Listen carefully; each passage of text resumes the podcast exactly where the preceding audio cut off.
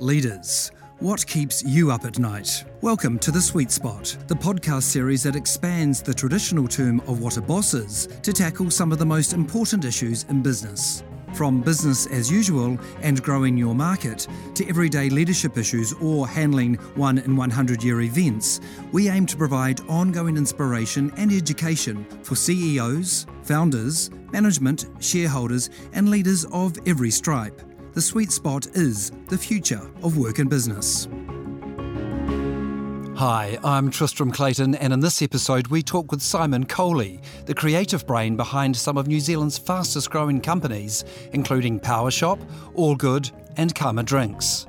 Simon describes how relevancy and purpose have been critical in seeing Karma Drinks grow from an Auckland workshop into a global brand. He discusses why giving back and staying ethical have helped rather than hinder his business success.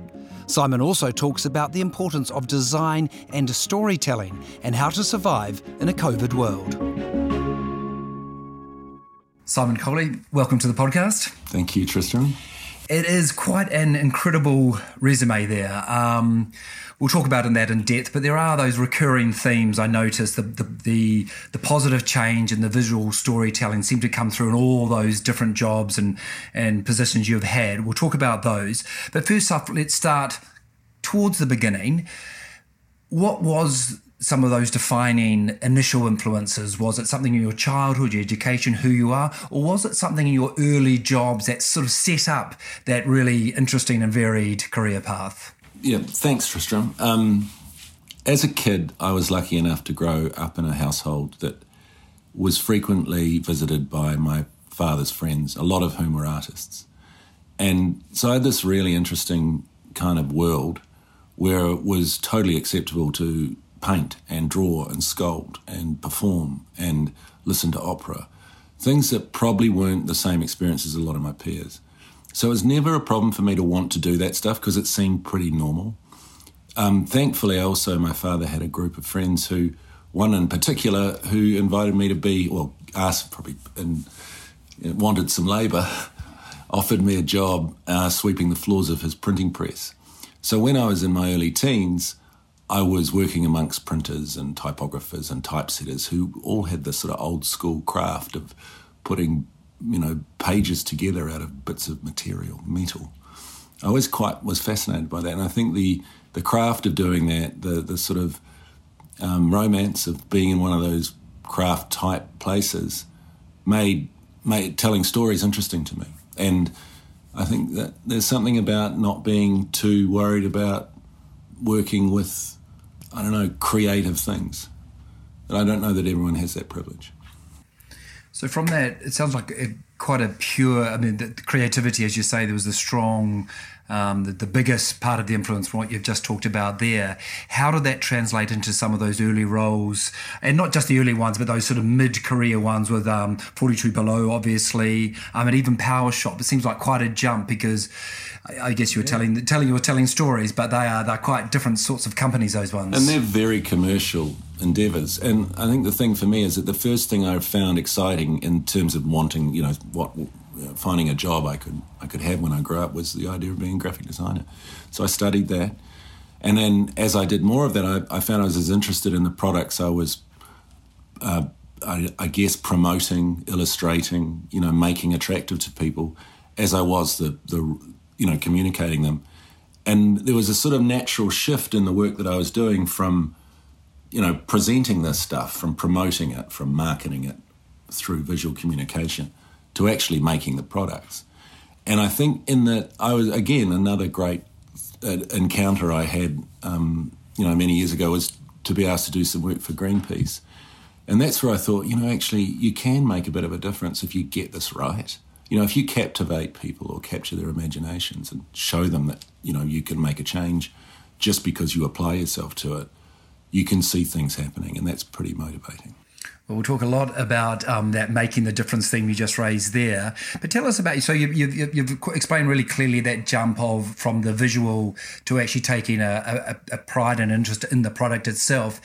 Expand on that a little bit. How did you move from, say, vodka at 42 below and effectively electricity at Powershop into, which I think was your your first real thematic product that was mm. um, with All Good and bananas. Mm. How did you get? What was the shift from those those big companies into something like bananas? Well, pre you know, before I worked at 42 Below, I was working with um, kind of issues based promote uh, advertising. I'm going to start again before I was working for with Jeff at 42 Below, I had had this experience of working with um, organisations that were campaigning, um, and I always found that sort of issues based communications pretty fascinating.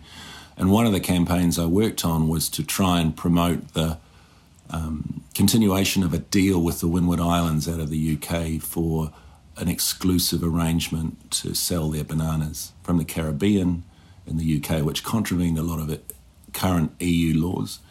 And what they were trying to do is keep the deal because it supported all these this communities in the Windward Isles, and that was it was kind of interesting to see how you know you again engaging with people to show them that there's a benefit from their purchase uh, that's beyond the the actual thing itself was pretty fascinating.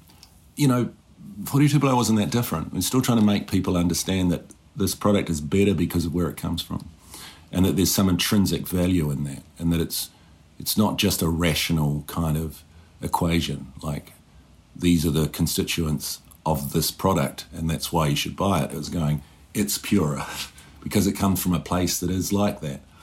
And I remember Jeff's great insight when he, that he told me about when he when when he started thought that he'd get into the vodka business was if you've got uh, terrible weather like in Scandinavia or Russia. and very clean air, you probably have a right to make vodka because the, the kind of most important ingredient is clean water. And, you know, at the time, we could easily argue we were as good as those countries, I think. So there's that focus on and quality and, and pure, just a better product than than others that might be out there. And I guess bananas took that to a whole new new level. This is not only helping local, local community communities, but intrinsically, it's a it's a very healthy product. And of course, you went the natural route, didn't you? Yeah, and I think like that, there's an idea in that that you know Pete will kind of, you know, if, if for something to be remembered, you need that sort of mental fishhook, the story or the idea or the thing that goes, oh, that makes sense. So the the story about you know Jeff thinking about what makes vodka great, it's it's a pure about purity. The thing for me when we started uh, looking at bringing bananas in from Samoa originally was, you know, where do they come from? Not many people know that, you know, and we did some vox pops on Queen Street in the early days of All Good, just to, to tease that question out and to see what people thought. We had from the supermarket, you know, I don't know, oh, I don't know, you know, Australia. And, you know, all of those things are answers, but there's not really a relationship between the consumer and the place they're grown or the people that grow them. And that, that's where I thought the opportunity lay. We go, well, it's pretty important that you understand what you consume more so than ever if you have the power to make a purchase and you understand that it's almost a vote, you know, with your money, what are you voting for? That is a powerful story, but I guess the reality of um, importing organic bananas and making sure a fair return went back to the grower, um, tricky that it might sound perhaps? Absolutely. And I think in the first two weeks we realised that we'd bitten off a lot. And it's interesting because this is a very, very volatile business, perishable goods. Few people are in that game and and the ones that are have massive scale, like real beyond growing them, you know, beyond producing things that you can take to market. You know, the best food we can have has a shelf life. The longer it lasts, arguably, the less healthy it is for you. So when you've got something that you know can rot, it's good, it's nutritional, but it's also got a big challenge for you to get it from a place, especially if it's as far away as Samoa or Ecuador, to your table. And that's the thing we underestimated and very quickly had to learn how to manage that whole supply chain. And you have managed because that business is still going. That's been that's been going for quite some time now. We've been pretty fortunate. Our partners, um, Agrofair, who do the logistics and quality control, um, Turners and Growers, who do our distribution here and ripening, Maersk, the shipping agency, all of those people, organisations that help us get them from a farm to to a, to a supermarket are committed to, and you know share similar values to us. So I think a big part of making those things work is knowing who to work with. And I was um, speaking to, to friends about this interview. They all asked me, can we get bananas from the South Pacific to help our Pacific neighbours? Something you investigated. Tell us what was the result yeah, so that's, that. That's where it all began. Chris Morrison, um, he and Matthew Morrison are the, the, and I are the three founders of All Good, and consequently Karma Drinks. Uh, Chris had been in Samoa surfing and seen how much great fresh produce and delicious tropical produce, you know, bananas, papayas, mangoes, pineapples, the sort of thing you, you know is just so evocative of a place like Samoa. We're, we're growing there, but not getting to market, you know, just on the ground. And when he came back, he was kind of uh, really excited about this because he know he has relationships with these places, has been there many times, has has friends who live and work in those places. Um, you know, he was talking to me about it, and I went, you know, is it possible? Could we get it from there to here? It just seems to make so much sense to buy something that your neighbour, you know, metaphorically, literally, your neighbour grows. How do you make that work? And 20 years, 30 years earlier, Samoa's 20% of the Samoan rural economy was supported by banana sales to New Zealand. That changed when containerization, um, uh, the, the, the, the shift from small fruit stores to supermarkets, the kind of consolidation of all of those distribution and supply chains, uh, forced a lot of these smaller growing communities out of the market. You'd have to have scale to be able to make or de- deliver the product at the right price to these places. And one of the big problems is actually packing them so that they arrive at good nick and having systems for doing that. It's very hard to do that when you have a lot of essentially small farms that are like people's gardens harvesting. So we started bringing them in, very confident that we could find a market for it, but we didn't know enough to make it work. We, we, it did prove that people wanted to buy them, but the big challenge for us was getting a good enough quality.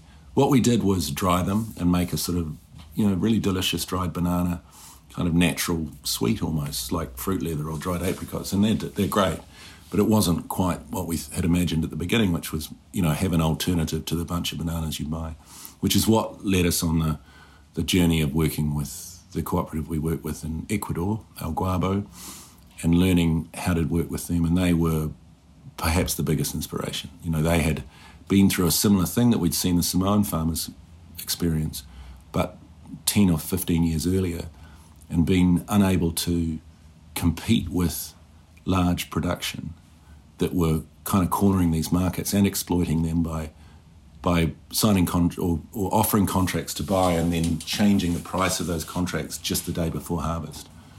And then you know they were uh, they were forced to sell at less than it cost them to produce, and those sorts of things obviously irritated them. So they got together and went, well, why don't we just go direct to the to the to the supermarkets? And they got in touch with a cooperative in, in Switzerland who said, Yes, if you can get a container to us, we'll give it a crack. And they've been sending them there ever since. So they were one of the first ever fair trade certified growing cooperatives. And through the support we've had from Fair Trade, we could we'd engaged with them and started bringing them in. Then we had to figure out how to sell them, but at least we knew we had a product we could sell and as a product that's that's still selling, you've you've won awards for the, the quality of that, that product, and, and and some recent news about the um, the extent to which the this green and sustainable.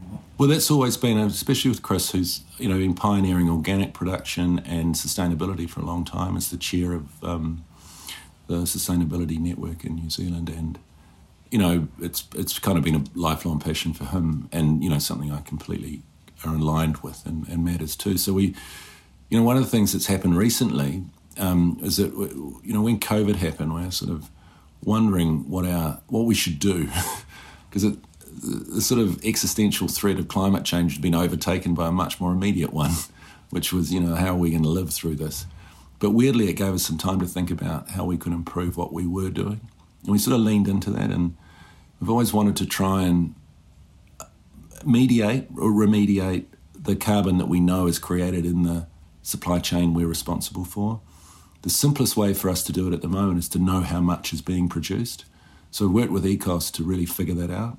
So now we understand where the liability for carbon that we're responsible for is coming from in the supply chain. So we can offset that, which is what we're doing to start with.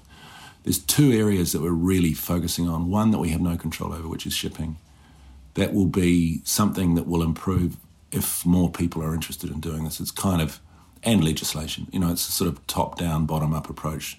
More consumption of things that support this kind of thinking and you know, we need more products in market that don't have a carbon, don't produce carbon. It's too much of it being produced. So when it's really, really tough like that, it's, that's just a question of offsetting it through planting trees. You yeah, can't actually bring your carbon well, you, down. Well, you, until you change that system, until transport is using, you know, sustainable fuel, it's hard. But it isn't that much. So it's a smaller percentage of the supply chain of, of our carbon footprint than, say, packaging. So cardboard boxes, of which we use a lot, have a higher count. So that's another thing we can do. Now we need to work with packaging organisations to figure out how to make that work better. But but this is a kind of holistic view. We know what the cost is now. We the start for us is to is to offset that, and the the journey for us that everyone will need to go on is what else can we do and how do we re- reduce it as we go. Absolutely. All right. Well, let, us jump on to probably the um, the brand that you're you're best known for now, uh, Karma drinks, including Karma Cola, of course. How did you go from bananas to fizzy drink? It's funny that one because it it was you know we talk about this the volatility of the banana market makes you think I don't know, I think we're going to be able to live off this. It's it's a great thing to do. It's you know really interesting to see that we could actually catalyze uh, a market for a kind of ethical banana but you need to be selling a lot of them to support all the other parts of that business. So, you know, we were thinking it, it's time to produce something else. All Good had been conceived to be a company that would produce lots of things. It would be like, you know, if we can find other foods and drinks that we know will meet these sort of criteria to be good for growers, good ultimately for the environment, and good for consumers, and that's why we're calling ourselves All Good. How do we do it? So the banana thing happened be, because of that inspiration of Chris's. And then, you know, my first encounter with Chris was when he was at 40, uh, at Phoenix Organics, and uh, I was at 42 Below, and Chris was making a fantastic cola. And then we'd been, we had the, f- the fortune of meeting Harriet Lamb, who was then the head of Fairtrade International. And Harriet came out to talk about bananas with some of the people we were working with here and a few schools. And we were asking her, like, is it possible to get hold of some Fairtrade cola? Because we'd like to make some and she she she said, "Well, we don't we don't certify any, but I know where it comes from, and I can introduce you to someone." So she introduced us to Albert Tucker, who's now the chair of our Karma Foundation.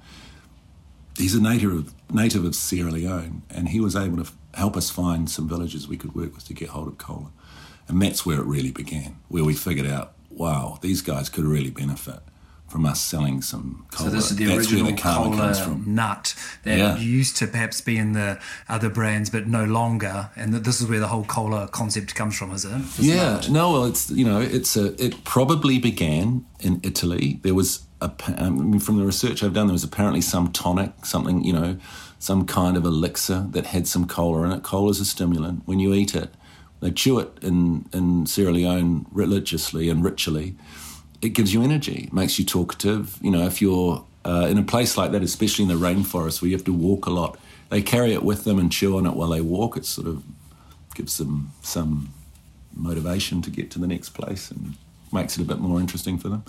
But we kind of saw that, that all those rituals that had been popularized in popular culture were kind of true. you know, that Coke adds life, that uh, cola is a real thing. That we I was kind of riffing on that thing. This is really interesting. We could actually flip that and make it real because we know these people would benefit from us selling stuff, especially if we can send the money back from the sale of the drinks. And that was the that was the kind of big idea that the this virtuous circle would be connected by connecting the consumers of these soft drinks to beneficiaries in West Africa and obviously this ties in with that theme I, I briefly mentioned it right at the beginning the, the importance of giving back. This is very much part of the, the business model with karma drinks and karma cola is certain amount of profits go back to those villages that actually produce the the, the cola nut that is still in all your yeah. all your cola drinks yeah. And it is it's it's not in a massive amount you know it's not like we have to ship can, containers of it but the connection's very important.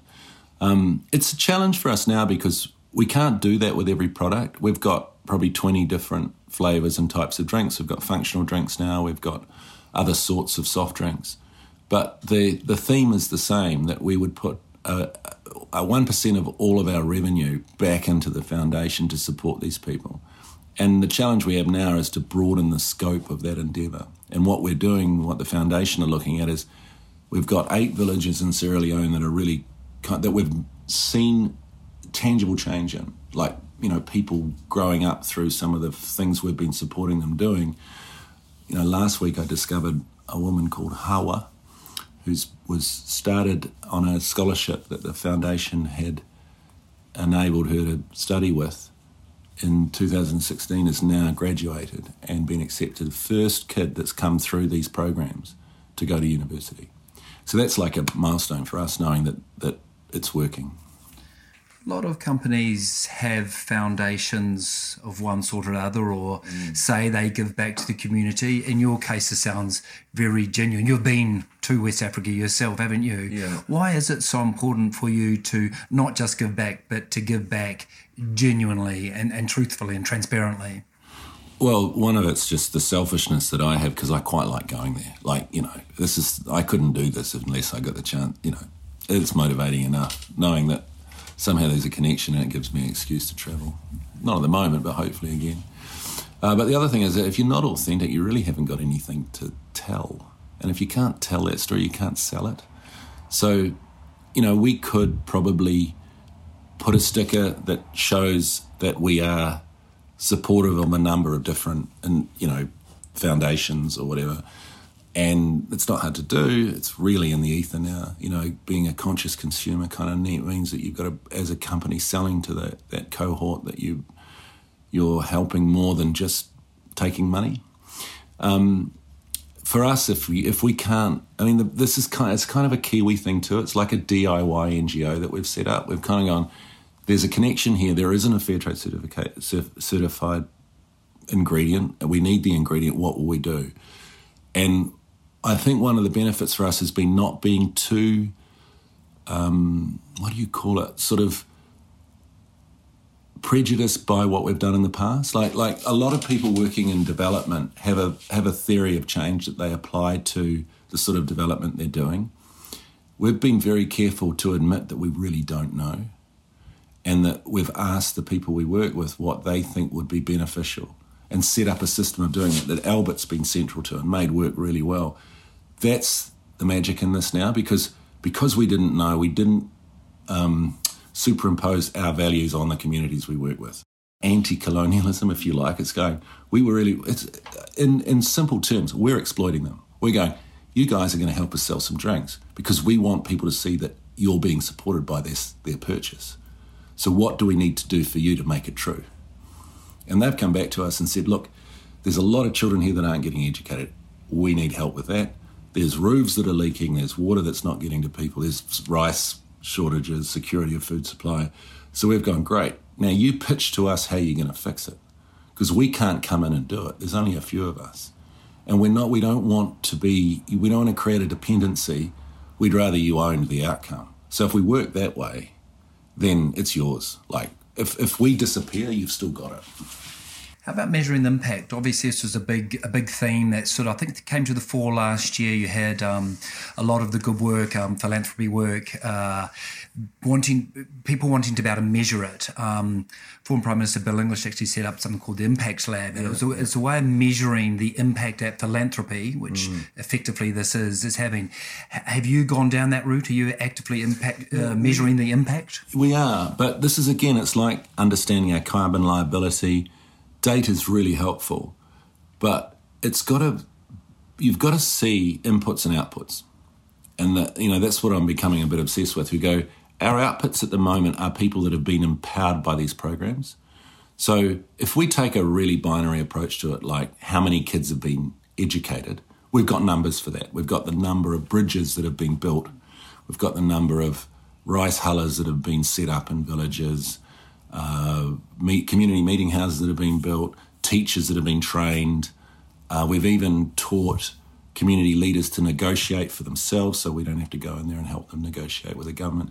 A bunch of these things have happened, but what motivates all of them is that if we were to leave that individual or that community, they would be able to carry on and that's that's a really intangible impact. But but from our perspective, and we're really wrestling with this at the moment, is we don't spend that much money there. You know, we're not that big. If you compare us to something like Welthungerhilfe for Oxfam or you know a, a, a large organised NGO, we're just a couple of people trying to operate here with a reasonably good idea about what happens and what we've been able to achieve. But we're a bit more like a kind of minimum viable product and agile. We're kind of going, what do we try? Oh, that worked. Let's keep doing that. That didn't. Let's stop it. So we've got, and that's because we have this great relationship with the people on the ground there. We have a guy called Michael Salu who basically spends all his time going around the villages, checking what's happening, you know, connecting with them and seeing if the projects that he's been responsible for supporting are, are working. And that's one of the things that happens on a much more informal way, but with really good outcomes because he's able to see when we need to encourage someone to, to, to, to do something a bit more or recognize that there's some support that we need to offer that isn't there. You know, it's kind of like just being there is makes the most difference. One of the other big um, aspects of, of karma, along with that giving back, is is the um, the creative uh, side that you brought to it. Obviously, as you described in your earlier answers, um, that that creative side was where you where you initially started from. Tell us how, how important that that the role of that's been in Karma. I think we can all imagine some of those amazing campaigns, the the artwork, the design, some of the many and varied collaborations you've done. Mm. Um, it's, it's a big part of it. Tell us tell us about that that side of the business. That's another selfish thing for me. I love doing it, and I think you know there's a lot of energy in the in the team to to want to do more of that. One of the most since I've been stepping back a bit lately, seeing new characters emerge from the, the product development process. Seeing we've just launched a, a raspberry lemonade called Razza, and I had very little to do with that. So it was quite it was quite inspiring for me to see that our team are coming up with stuff and making it happen, and that there's that whatever that is, the spirit of doing that is is something that's become it's a terrible word, but scalable or repeatable or able to be continued. Yeah. I guess there is a common theme there with some of that the uh, philanthropy work with West Africa. I mean, you, you, it was given a given a rod rather than a fish, wasn't it? Obviously, should you you describe that as should you leave, it would carry on, and mm. it seems to be the same with some of the design work. You've still been able to step back, but that's still carried on that side of it as well. Yeah, I think there's enough of that sort of embedded in the way we work for it to have momentum. But one of the really interesting things that Albert said to me the other day, having taken some of the people we work with the last trip he made to Sierra Leone, he said when they came back, a couple of them mentioned to him and said, "The way we work here is so impressive. Can we do more of that in the way we work?" You know, and this was in London, and it, you could the same could be applied here in Auckland. Like there is a kind of um, and I think it's to do with Albert's st- style and, and it, what the experience he's had in working with developing rural economies, with you know helping farmers become owners of their of these sorts of programs is is empowerment. Like, what does it take for someone to learn enough to be able to just carry on on their own? All right. Well, because you mentioned it there, you mentioned London, UK. Um, let's talk about three years ago, roughly. Um, I think you and your family up sticks and went to London, UK. Tell us about that move. Obviously, uh, it was associated with a period of, of, big mm. growth for Karma, mm. um, and you, you moved over there to take advantage of, I guess, taking on taking this product to Europe? Well, you know, ten times the size. It was the place that a lot of our investors wanted us to work more in. We have a, you know, it's a bigger market, and in some ways, the idea of selling into it with products that are purposeful like this has um, even more opportunity because of the size of the market, but also because it's so multicultural. So many more people understand the kind of varied things that we do and, and how valuable they can be. And we'd had great feedback from the people we work with over there.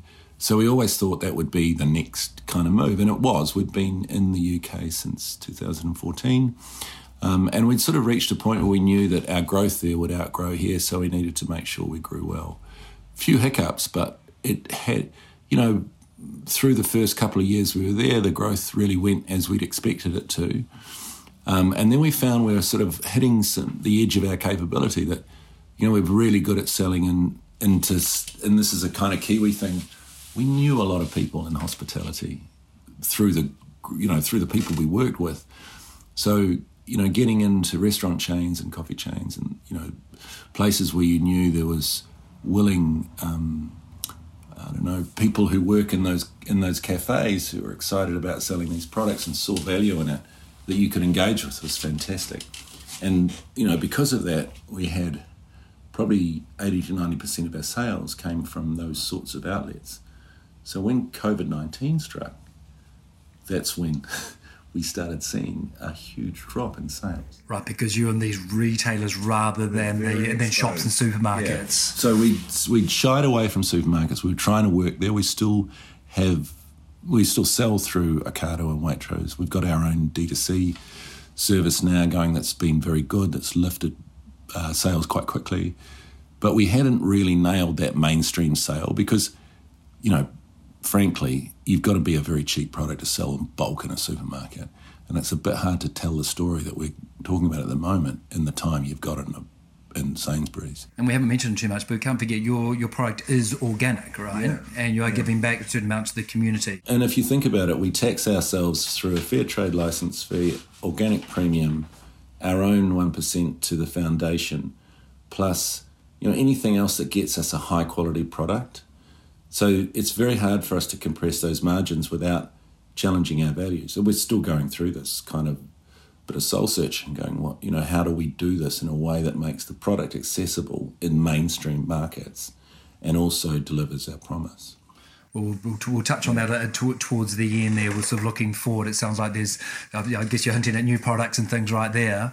Um, but let, but just before we do that, let's just go back to COVID, which obviously you just yeah. moved up into there. So obviously you've been doing pretty well across the Europe, which, which is amazing to think that head office uh, in Grey Lynn, mm. Auckland, and here you are challenging one of the biggest companies in the world, Coca Cola Amatil, in Europe, right? Mm. This huge market, extraordinary success. But then COVID, tell us about the impact of that and and did you have to pivot or how did you survive? So we're still surviving.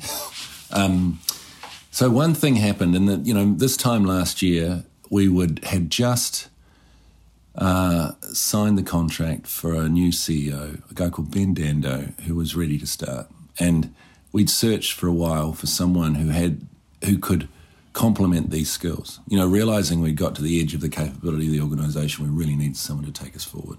Ben fit that bill, really great. So he started in I think the f- beginning of February, and within two weeks, COVID was a problem, and very soon after that, we went into lockdown.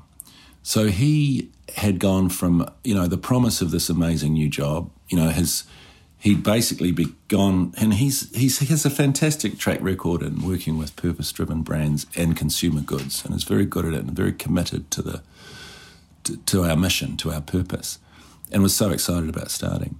But he, you know, had to really kind of rethink everything on in that second week, and go, wow, we've got a, a significant problem because we've watched ninety percent of our sales drop. Um, so that meant. Uh, shedding overhead. You know, unfortunately and, and really awful that we had to see some people go. We had to outsource some of our capabilities. We had to look at wherever we could save money. Um, we've, you know, went to our best customers and asked them, you know, how we could help them better when they were being shut down as well looked at ways of making sure we could still sell through for takeaways and make sure people still had the experience of our product while they were stuck at home. Tried to be as helpful as possible. And again, we weren't so worried about the business as much as, you know, what's our role in a pandemic in a city or a country like this when we're basically a fizzy drink? What do we do? You know? So that was good because, you know, you've got to lean into your values and think, well, you know, we're here for a reason. We can't not behave like we intend to you know, how do we support um, NHS workers? Can we give them some product? Can we, you know, and not just because we want to make good of a of a bad situation for marketing, just because we genuinely we've got a lot of stock now. We better give some away. Know, what are we going to do with it? How are we going to be able to respond to this? How do we make good of it? Now we've we've struggled through. We've done pretty well. We we went from you know a pretty steep dive in the in our revenue line to it coming back up again through summer to things opening up up a bit and realizing where we needed to be to be robust enough. And that resilience is, you know, there's weirdly a silver lining with being um, whacked by such a significant kind of problem, and that's that you figure out what you need. And I think commercially, we're in much better shape than we were. We're not, you know, we, we're, we're all we thought is how long is this going to last and what do we need to be able to come out the other side? And I think we're in a good place. But, you know, I can't speak too soon because even in, you know, as we speak, the worst fatalities from COVID are hitting the UK in the last few days. So, you know, it's uncertain what's going to happen. But we know that um, we have a really strong, loyal consumer base supporting us. We've figured out how to sell directly to many of them who are at home. And we've got a really great business in New Zealand, Australia, and Asia that's supporting that. So, you know, generally we're in good shape, but we just need to be mindful of what's coming up. And it's it sounds like you that, that clear sense of purpose you, you mentioned earlier that did help guide you through, and you feel that you you stay true to that. Yeah, I think so. I mean, we what we did, you know, the first thing that Albert and I was thinking. So, do we have the same amount of funds? To apply to the foundation for the next year or two because we didn't want to stop anything. So this is a real irony. When Ebola hit Sierra Leone, the first thing we did, what Albert did, was call them, was get in touch with the people in the eight villages we work with and say, what can we do? You know, you guys are in trouble. How do we help you? And this was like six months after we'd first been there. And they came back and said, don't change anything. And it was interesting because they've been through this before. They'd had uh, programs for development from large NGOs that had just stopped. And that what I think what they were saying is carry on because we don't want to have another thing that came along and then disappeared. So we did. And then we said, look, we do want to be able to provide, we've got funds we can divert to help with dealing with the your, you know, with Ebola so we set up some programs with them. They led them uh, around education, sensitisation, you know, hygiene and protection. So that worked pretty well. Um, and then the irony is that when it hit us, they rang us, said, "Can we help you?" Which is kind of brilliant and sad, you know.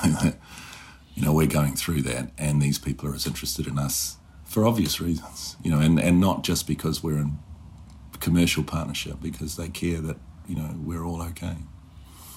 It sounds like you have lived the never never waste a good crisis, um, which is usually used in quite cynical ways, but in fact you you've managed to. You, stay true to that, that that motto, but in a positive way.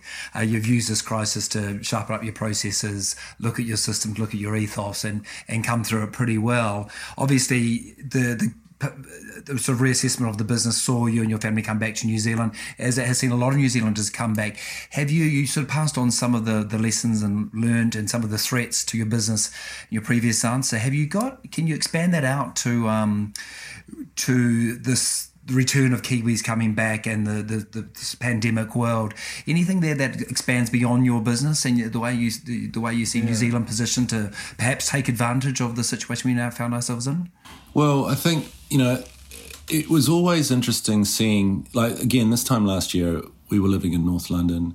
We were watching, um, well, a little bit later than now, but we were watching how New Zealand was responding to something in sharp contrast to how it was being handled in other parts of the world. And feeling a kind of sense of pride that it was possible to get compliance around, uh, you know, changes in behaviour that would protect the whole community quite quickly the the thing that I always recognise is that I would sit in the apartment we were in and look out the window and see an estate that had 400 odd apartments all sharing the same access, you know, lifts and stairways, and thinking, you know, there's probably three or f- well, maybe 10 different languages spoken in there. You know, there's so many different cultures that we've got to contend with to get compliance for something like this. It's really hard. So the contrast is is kind of unfathomable. You know, you go, you know, it feels like uh, again the Ebola thing in in in Sierra Leone. The big challenge there, you know that this is from a Western perspective, it's a communicable disease. If you touch someone and you've got it, they're likely to get it. You know, it's it's waterborne. It's um, It's not quite as infectious as, say, COVID. And the, the result, the, the outcome is pretty much devastating. It's very hard to catch it and not and survive. Sorry, you know, in the scheme of things, COVID is much more successful because it's spread further, but it, it's not as immediately as devastating. It's still obviously tragic. So, um, just thinking about that and going, how do you really respond to this? Like, you know, uh, it does take a kind of war footing. Everyone has to be prepared to make a sacrifice. You're not going out. You know, you're going to behave in a certain way, and it's really hard to get that happening. Now, New Zealand have provided a template for doing it well, and I think it's undoubtedly a good way to do it. Seeing that, seeing us from afar as a culture that are capable of doing that has been a, a great way to see our culture and to see what people are capable of here. And I think that will, will hold us in good stead. I think we shouldn't be, um, how do you say, overly satisfied about that. I think, you know, it's, it's not over yet. But I think realizing that we have the ability to do that is pretty strong. And we should take some solace from that and keep thinking about why we, what makes us able to do that. And the differences, like the difference is really simple you could probably call anyone in New Zealand if you put your mind to it. Someone you know might have the number of the person you're trying to get to. It's a few degrees of separation. Doing that anywhere else in the world is really hard. You, have spoken about, um, I mean, obviously, as you as you accepted that obviously our distance has been it's been a bit of an advantage there. We have managed it well, but we've had a few things on our side as well without that density of what you could see out of the, the back of your London North London mm. apartment.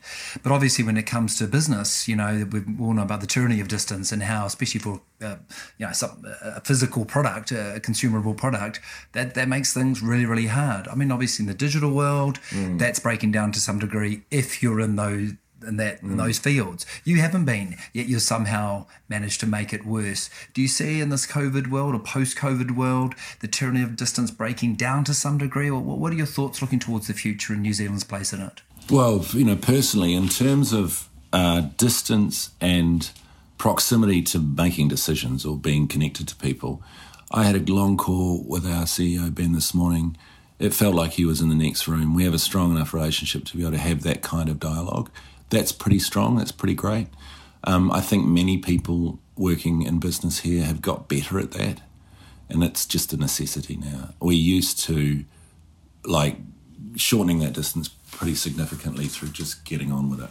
I think the atoms you're shifting are a problem. Like we've had some of the worst freight problems we've ever had at the moment because everyone wants everything to happen immediately, and you know having the protocols to save lives on in shipping companies and on on wharves around the world. You know, in these distribution businesses, everything everything's been made harder. You know, there's more friction. There's more people. You have to have separate shifts to have a full warehouse working. The whole system of shifting food and drink and everything has this huge weight to it now. And the outcome of that is that you just don't get this kind of service you expect. Now we've had that problem with all good with our we import an oat milk from Sweden, which we'd love to be able to sell more of, but we can't get enough of it because we've had this sort of freight challenges. Now, we've fixed them, but we're not going to be without those for a while. So we've just got to accept that there's either we get better at doing this, you know, there's going to system improvements that shipping and warehousing and logistics, we just got to get better and better at it and protect people. Um, and that, that will that will always be the tension. We communicate really well because we've got all this great technology, but there's it's only so you can only shift a box of goods so quickly. There's a limit, you know. You Moore's law doesn't apply to to logistics and shipping. Yeah. Now you mentioned a couple of times then, and just then another product. Obviously, another thing your your company's been very strong with is um, adapting um, your products and, and, and creatively coming up with new ones. What tell us about the future? What how do you see that playing out when it comes to new products? And I mean, I guess it's this might have been part of your normal mm. business operations, or it might be in response to COVID to some degree. But uh, are you are you expecting to branch out? Is that a part of the strategy to keep well, things moving along? One one of the most exciting things we've been doing, and this is pre COVID, I remember again, you know, December 2019, we were signing off on artwork for some oat milk that we were going to be making. And, you know, that's been in the market for about a year now and it's going really well. Um, I've got to ask why oat milk? Well, it's interesting because we, as All Good, um, you know, we had one product, bananas. And we kept thinking, uh, you know, what else can we do? And one of the things we really wanted to do was like a an organic um, breakfast, you know, a, a, a, meal supplement. Like bananas are a really good key ingredient for that. Most smoothies you have have bananas in them.